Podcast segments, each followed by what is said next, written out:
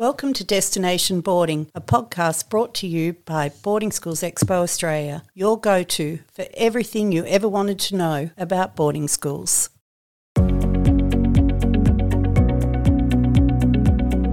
Hi, my name's Amanda Ferrari, and I'm looking forward to bringing you wonderful stories from people right across the Australian boarding schools landscape whether that's students, parents, ex students, leading professionals within boarding school communities, and even some conversations among the team here at Boarding Schools Expo Australia. I was born, raised, and educated in Sydney, and never in my wildest dreams did I imagine being married to a fourth generation farmer on the western slopes of New South Wales, let alone raising a few country kids. It's been the best ride up, down, coasting, or flat out. I've loved it. Part of that ride has included deciding to explore the option of a completely diversified education for our children, one that moved them away from their hometown, opened their eyes to different cultures and experiences, and one where they were really able to develop their tolerances for those that have an alternate view of life. Through this podcast, Destination Boarding, we can share the stories of boarding school life, we'll talk to experts about Australian boarding schools in the 2020s, and generally demystify what it means to be part boarding school community. Hi, and welcome to today's episode. We often talk about the differing needs of children, their interests, their strengths, challenges, maturity levels. When we're considering boarding schools for our children, sometimes those differences come into play. It's not unusual to hear of families sending all of their children to different schools. In fact, it's becoming increasingly more common. Boarding schools are built on a foundation of care and aspiration for your child. They're wanting to get the best out of your child, the best that that kid can muster. And I guess we all know that sometimes what's good for the goose isn't necessarily good for the gander. I think that's how the saying goes. Not the case for our guest today. Di Holz is from outback New South Wales opal mining town of Lightning Ridge. She had an adventurous childhood. She was the daughter of migrant parents who travelled back and forth across Australia chasing dreams and instilling in Di and her siblings a fascination for learning and diversity of culture. Eventually, the family settled in Lightning Ridge, and Di's mum to this day is a renowned opal jeweller there. Di and her hubby Russell made their home at Lightning Ridge too, They've raised their three children there Zora, Archer, and Mac. Now young adults, all loving the paths that they're on. I knew the Holz family from our own time at the King's School in Sydney, and what I really wanted to talk about with Di was how did the school accommodate her sons and their different interests? Archer is now a New South Wales Waratah and Australian Rugby Union representative. And Mac, who is currently studying for a Bachelor of Business and Design, at school, he was a promising ballet dancer, rising in the ranks of the performing arts. I wanted to know from Di how did she find that King's, a, a school that's often associated with sporting prowess and rough and tumble country boys, how did she find that King's lifted Mac up to shine in the performing arts and actually support partnerships that enabled him to reach the highest ranks? The conversation jumps around a little, and we did have a few problems with sound, but please hang in there. Di's a few years beyond boarding school now, but she really brings home how valuable their time in Sydney was and the lifelong friendships made for the entire family. Joy. Di, can you tell us a bit about where you grew up and, and your experiences of growing up before we find out more about the education path that you followed for your children?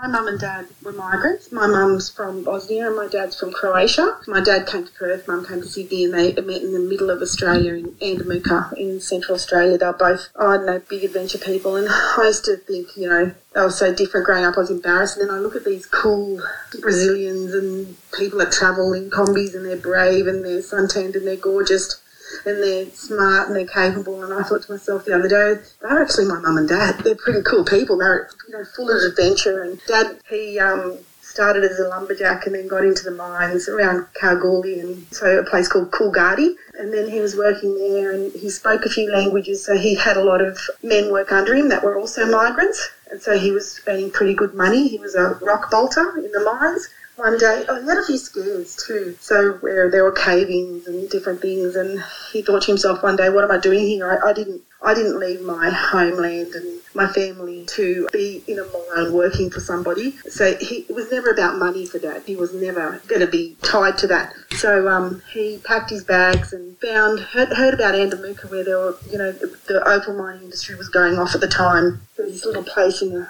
middle of South Australia, and there were three thousand miners there at the time, and he'd mine, spend all his money, go back to the gold mines so he was a FIFO before FIFOs were a thing. Yeah. Go back to Kalgoorlie, uh, where he had a couple of houses at the time, and he'd mine again for a little while, build up his kitty, and then go and spend it all local mining. But it was wow. about the adventure. Seeing Australia, he explored everywhere he went. He explored Western Australia. He found found fields of crucifers the size of human heads. He said, you know, it was the things he saw, the things he did were amazing mum, she was um, only 19 at the time when she first came to Australia, and I said to her, Mum, what was it like? And she said, It was like I was deaf.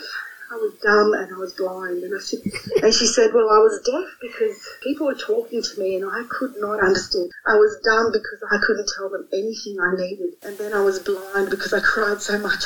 Oh, Di, I thought you were going to say she was just so in love she just followed blindly. But oh, that oh, really, that breaks my heart. Who had a brother and they got on the Indian Pacific, the big old train that heads across all the way to Western Australia, but they got off at a place called Pimba in South Australia and um, headed north to Andamooka. And my mum was a waitress. She worked everywhere she went. So she's, as much as my, my dad's not money driven, yeah. my mum was determined that she was going to make something of herself. So every she, everywhere she went, she got a job. She was saving. I was born. We moved to Kalgoorlie when um, I was I was born in Port Augusta. I was just a little baby. We moved to Kalgoorlie because then my brother came along and, you know, family was coming, so dad needed more of a steady income. But dad was never happy, so he moved us all back to Andamooka, I think, when I was about four or five. So, and then my mum suffered a lot from rheumatism. She couldn't walk some days. I remember as a child her having to almost crawl to the bathroom oh. because growing up where she did in Bosnia, in like it was a big poverty, and she lived on a farm, and sometimes the snow you could just never get dry, you know. Mm. My dad had we had some Italian friends who owned the soft drink company in Andamooka, and they bought the drive-in Lightning Ridge, and my dad helped them move to Lightning Ridge the early 70s. The whole west of New South Wales had had floods there, so everything was green. It was just like this season that we've got now. The first time you ever see western New South Wales, and it looks like this, but like it's in Andamooka is a desert. It's red, red, red desert dirt. Yeah. So it took a week for them to drive from Andamooka to Lightning Ridge, and then dad helped them unpack. And about three weeks, he came back and he said to my mum, "I found paradise on earth.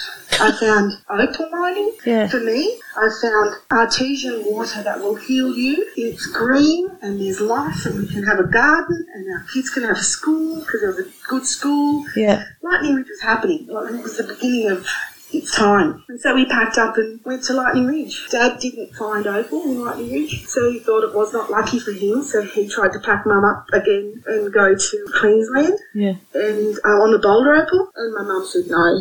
But my dad's, I don't know, desire for adventure was too strong, so he went. And you and you and your brother and mum stayed in Lightning Ridge? Yeah, and mum, I had a little sister as well. She's six and a half years younger than I. We stayed in Lightning Ridge. Actually, by that time, well, Dad had been back and forth to Queensland, but by that time, I think I was a second week of first term in year eight. Yeah. My mum sent us to boarding school. Yeah. So my, my brother and I, my sister stayed with her because it was, a it was hard for mum. She had a small business, a jewellery shop. She got into opal, opal cutting, and she's, you know, still doing it today. Wow. 73 years old, probably one of the best in the industry. I know Linda from Lightning Ridge, you know, haven't been to Lightning Ridge. Linda from Lightning Ridge, there you go. Yeah. yep. Tough as nails though. She sent us to boarding school and I remember crying for two weeks. It was I just didn't want to be there. But the funny thing was, after two weeks, I never didn't want to go home. I, like, yeah.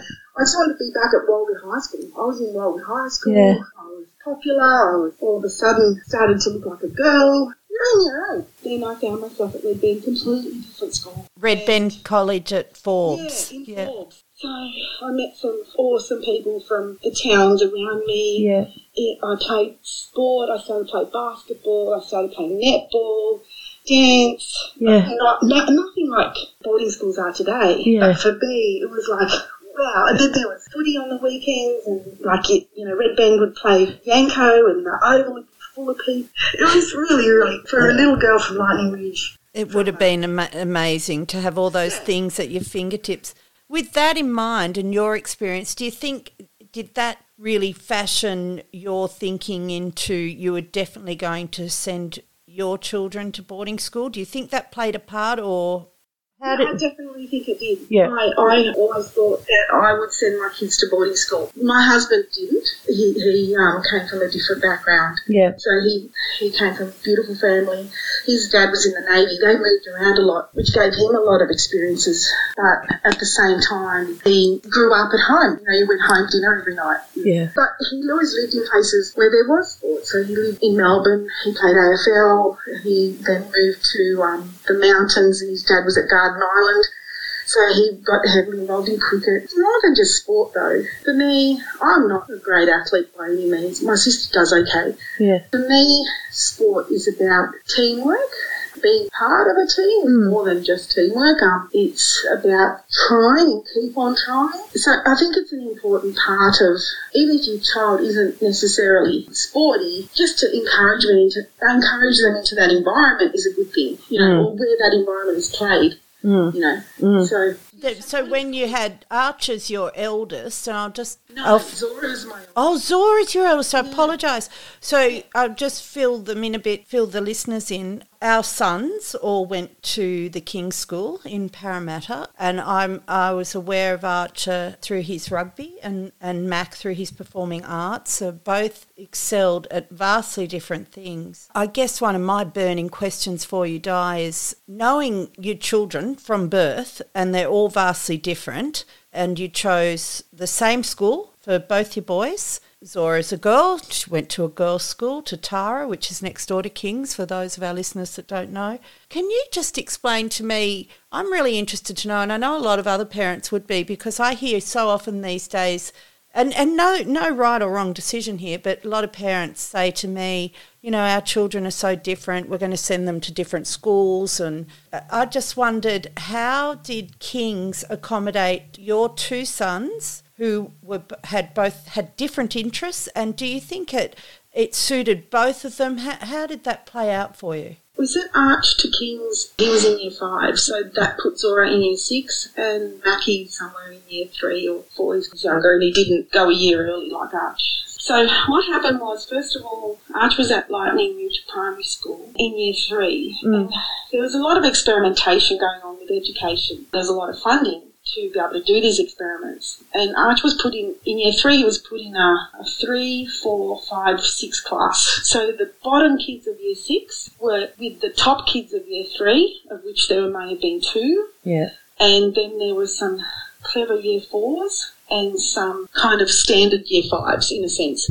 I had no issue with that, other than some of the kids that were in year six were a bit more grown up than my year three boy Yeah.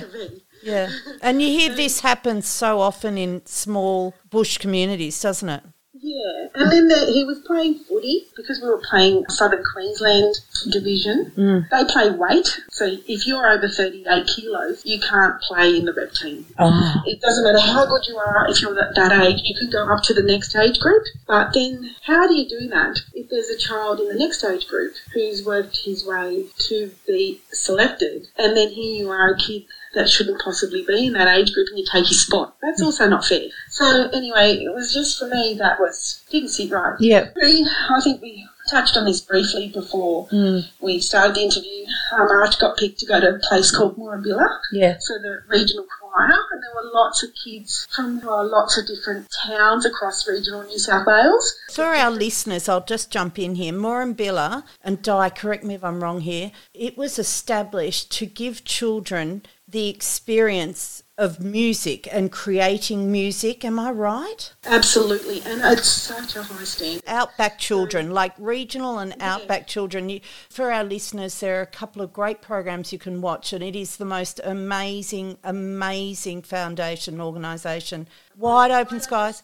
And yep. then there's another one called Outback Choir. Outback Choir, ABC. ABC iView. So, listeners, honestly, if you have an opportunity to watch those, you will laugh, you will cry, but it will absolutely warm your heart. But anyway, Di, so Arch gets selected in Moorambilla.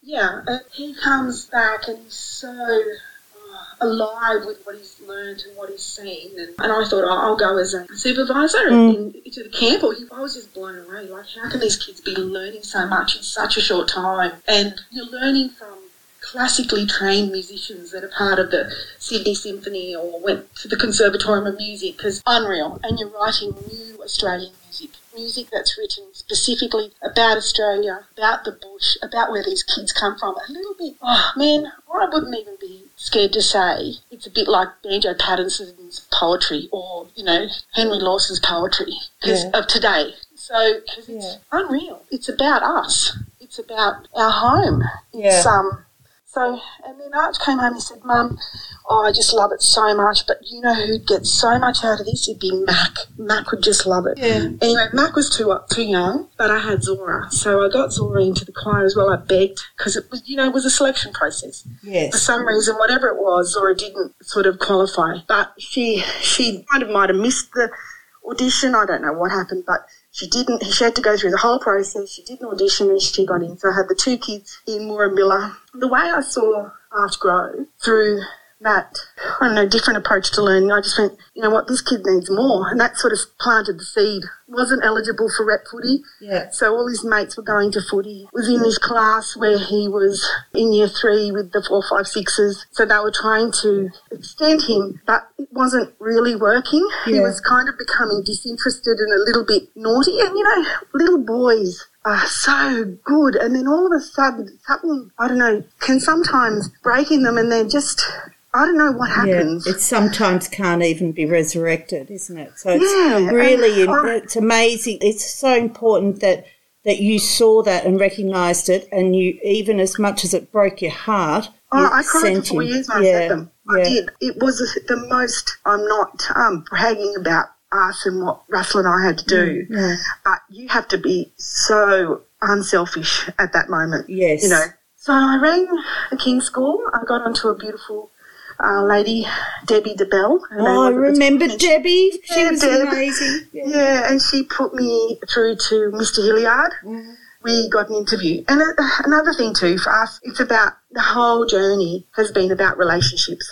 It's been about, you know, if you're interested in sending your child to a boarding school, don't be scared to make the phone call. Don't be scared to, you know, like there was no reason that we should have made that phone call. There's no, re- we couldn't afford it. Yeah. We couldn't, we weren't eligible for bursaries. We weren't eligible for ICPA because yeah. we didn't come from the land. Yeah, yeah. But so you lived made, in town, Di? Is that what you're we saying? We lived in town. Yeah, yeah we lived yeah, in town. Yeah. In, in, but we, I knew we had so much to give. You know. Yeah. So got onto Mr. Hilliard, went and met Mr. Hilliard, got a tour of the school, met um, lots and lots of people, and Arch was just like, "Can I go tomorrow?" So by this time, Arch was in year four when we had the interview. I spoke with Mr. Hilliard. I said, "Okay, I'm happy to send him next year." He goes, We'll have him next year. I said, I'm happy to send him next year.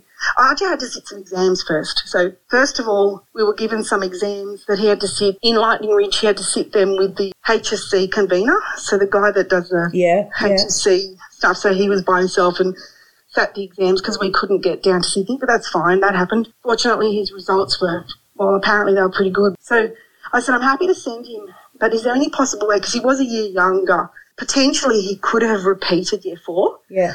Mr. Hilliard, under his advice, said no. And uh, I was a bit worried about that, that he was going to go into year five, because I sort of thought to myself, well, if he goes into year four, he's going to be, because he's always punching above his weight. Yeah. He's going to have a chance to be a bit bigger, he's going to have a chance to be a bit smarter, and he's going to have a chance to be, because it was, you know, trying to give your kid every chance. Yeah. Uh, Mr. Hilliard and Dr. Pedersen, they both, we spoke with them, and they both said, no, he's year five. And I guess they know better than we do Well, they've got a lot of experience, haven't they? Yeah, absolutely. Everyone you deal with at all of these schools, they this is what they're doing day in day out, and they've they've, they've got so many comparables. You know, they've seen it all, haven't they? Absolutely, and you have to trust them. Yes. You know, That's um, really hard, isn't it? That letting go. that is so hard, but at the same time, it's it's real. Mm. It's very. They are so committed to giving your child everything they promise Yes, because that's what keeps them alive. and- that's and their report card, isn't it? That's their report card. Yeah, yeah, that's right. And um, so we packed Arch up and we sent him. He was nine, and then in March he turned 10, and we took a big chocolate cake to the boarding house. So Yeah. he was in Gowan Brae. There was lots of kids there. There were lots of year sevens. They were all new too. So having a big chocolate cake in the boarding house was okay. Yeah. You know, they were allowed to be in year seven and be little boys, and it was really lovely. There were some year 12 monitors who are still Arch's really good mates yeah, and there were some GAP students from England who are still Archer's really good mates. So he went to um, England on cricket tour and rugby tour afterwards. They went and watched him. They'd find him where he was playing and they'd go and watch him. So. yeah, amazing. And then, so we had Arch there for two years, Zor- no, first year, and then Zora started at Tara. So we had we searched schools for Zora. We looked at um a number of schools. Yeah. number of schools. Yeah. Yeah. She was also made offers to, but we were stuck in traffic one day, and Zora said, "I really want to go to Tara." Yeah. I don't know why she chose it, but and I think that's an important part of the process. Your child needs to be happy. Yes. Whether, and I think too, for us, picking Kings for Arch, in a sense, was about support networks. Hmm. So Russell's parents lived in the lower Blue Mountains, Yeah. 30 minutes from Kings. Russell's dad, he ministered at St John's in Parramatta. Sometimes went to Kings and did that in that time. This is when Russell was like two years old. Oh yeah. So this was a long time ago. So he had a bit of a relationship with Kings. Not really, but other than, oh, I've been there once or twice. You know what I mean? Yeah, Like, yeah. We really had no idea. For many families in rural and remote Australia, where they live means boarding school is an option they need to consider. Boarding Schools Expo Australia provides a welcome mat between parents and boarding schools. Everything you ever wanted to know in one place. They've been a trusted resource for families for 18 years, with over 11,000 children attending their expo events. Australia's a big country. Distance shouldn't be a deal breaker, and that's why they've launched Boarding Expo 365, a new virtual expo open all year round for families wherever they live. Wander online from booth to booth and connect directly with exhibiting schools right from your kitchen table. Register today for free and you'll receive an invitation to tune in to the first ever Australian Boarding School Summit online on the 21st of October. Parents, students, staff, and industry leaders coming together to open up the conversation about boarding schools and their communities. Check it out at boardingexpo.com.au. It's truly destination boarding from wherever you call home. Archer obviously went from strength to strength. How many years later did Mac start? Arch was in, I think, year nine or mm. year eight. By that stage, Archer's made his friends. He's, look, as we know, he, he's a, a good sportsman for the listeners. He plays for the Waratahs Rugby Union. Yeah, he's about to lace up his boots for Australia A this weekend. Is he? We just- yeah, we- you we can't tell got- me that in the middle of the interview. I have conniptions. oh, we just got the, um, Instagram message and he's um, number 18. Oh, congratulations. yeah, Yeah, he, he's he's happy. doing so well. Yeah, he's in Japan, he's in Tokyo, and Yeah. yeah, Oh, he's going, he's going okay. yeah, he's a, going good, he's, a, he's a great young man. I mean, I haven't seen him for quite a few years now. But anyway, so Max starts and Max starts. No, Mac before Max started. Yes. there was a bit of it wasn't easy. So Arch had been at, been at Kings for five years. Mac's been doing his journey with us. We didn't miss a rugby game. We'd, Yeah. we'd work until four o'clock on a Friday, pack our car up, head to the Blue Mountains, get to Nana's at you know twelve or one o'clock in the morning. Ah, wake up in the morning and like the younger your kids are, the earlier the games start. Yes.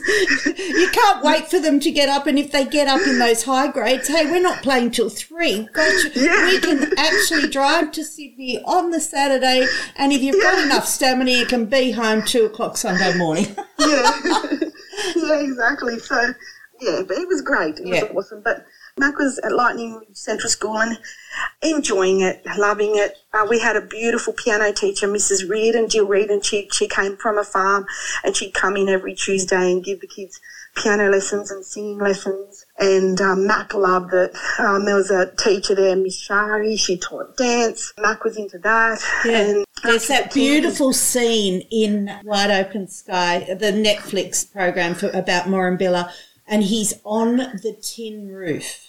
Yeah. Oh, it, I love that scene. It's just beautiful. He's, still bal- he's back on the dancing on the He's on the unreal. tin He's unbelievable. Yeah. The way he sees the world Yeah. is just Special. and still so different. Kings nurtured that. Tell Um, us about so, that. Tell us. So year three, Mac gets into Moorambilla. So he was one of the four kids selected to sort of be followed by the people who were doing the documentary. People have this perception of Kings that it's the rugby player, the academic, the rower, the old boy, everything that Mac wasn't.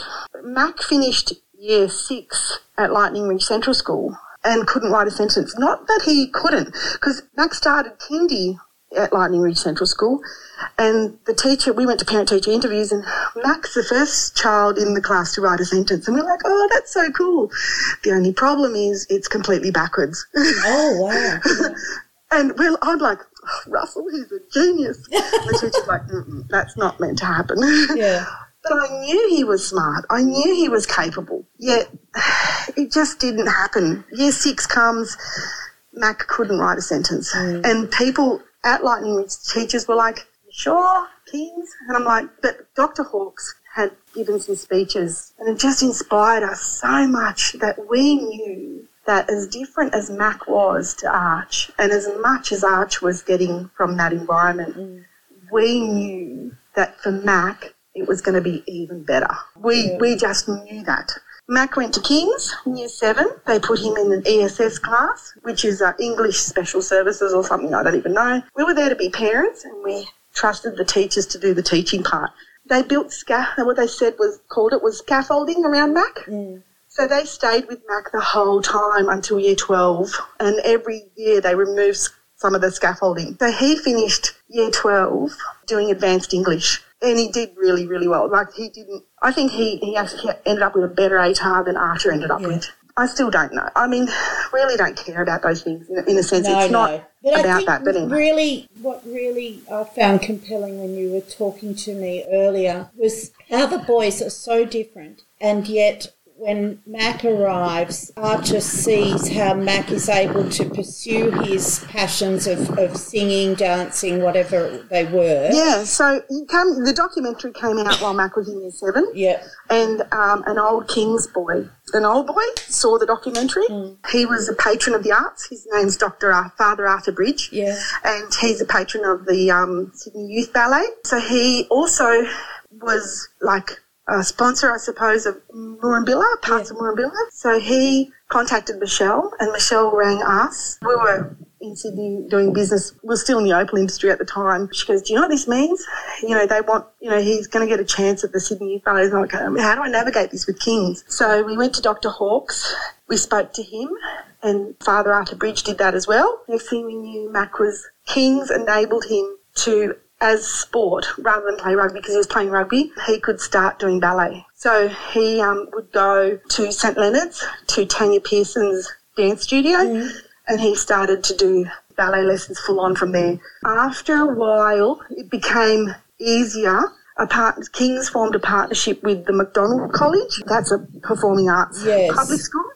But that just tells you what they're willing to do to Make something work for someone. Yeah. And I know you and I spoke about this earlier. Obviously, both of us have got a special affiliation with Kings, but we recognise too, and, and you know, we talked about this, that our boarding schools really do provide that support for families and children Totally. to make got, things like, happen. My bridesmaid, some of my best friends, their, their kids went to Knox, Yeah. to Shore, So to many good schools. Yeah. PLC, so Yeah. many good schools. To, to schools in Toowoomba. We've got Glennie, we've got Fairholme, so many good schools. Schools on the Gold Coast, TSS, Nudgee in Brisbane. Each person I speak with has that same relationship. It- Yeah, there that- are ups and downs, Yes, but it's about the long game. You know, But that's normal, isn't it? Even raising your family, if you're doing that at home at your local school, there are ups and downs. We shouldn't expect that to be any different when we when our children are doing their education away from home. Totally. And you actually become closer to them. I, I reckon mm. that there may be times when they were at home and I was getting ready for work mm. and I may not have even looked my child in the eye. I mm. may not have even, I just assumed they'd poured their cereal and had their breakfast, you know? Yes. yes. And when they were at boarding school, without fail, morning mum, hey Mackie, morning mum, hey Arch, morning mum, hey Zora, I'm on my way to breakfast. Yeah, no worries. Yeah. I'll talk to you in a minute. Oh, mum, I just had um, second period. I got this in maths. Oh, that's awesome. Talk to you later. Yeah. You know what I mean? Like, Yeah, I do. spent more time knowing and being in touch with them that way than I would have if I was continuously yelling at them to pick up their socks or I know, and I think that we know how hard it is to send them, and that you, you've got to be a little bit selfish with letting them go. The positives, and apart from it's because of where we live. Not everyone sends their children to boarding schools. Some people live very close to some of the best schools, and that suit their children. But here at Boarding Schools Expo, we we recognise that it should be an option, regardless of where you live. And for some people, where they live means that Oh, they have to go to boarding school. But I often used to say to my friends whose kids didn't go to boarding school because they either lived in Sydney or Dubbo or Orange or closer, uh, they, you know, they would be tussling with their teenagers, and I'd say, "Oh, no, we don't, we don't really have any problems because when they come home, they want to be at home." Yeah, I know. And see, that happened with Arch too. So he was having such a good time in year five and year six. There were mates that he was at the prep school at Kings with who then decided as day boys to become weekly boarders. So they may have lived in Hunters Hill. Yeah. Their dads may have been boarders. They were country boys that then grew up to have city lives. Yeah. City lives. That happens. One of which became captain of the King's School. So it wouldn't change his life for anything. Yeah. Awesome kid, awesome family. Absolutely. And just because there's so much to at boarding schools, so for Zora as well in her school, there's so much at Tara. There's so much after school to do Yeah. that their life is filled with.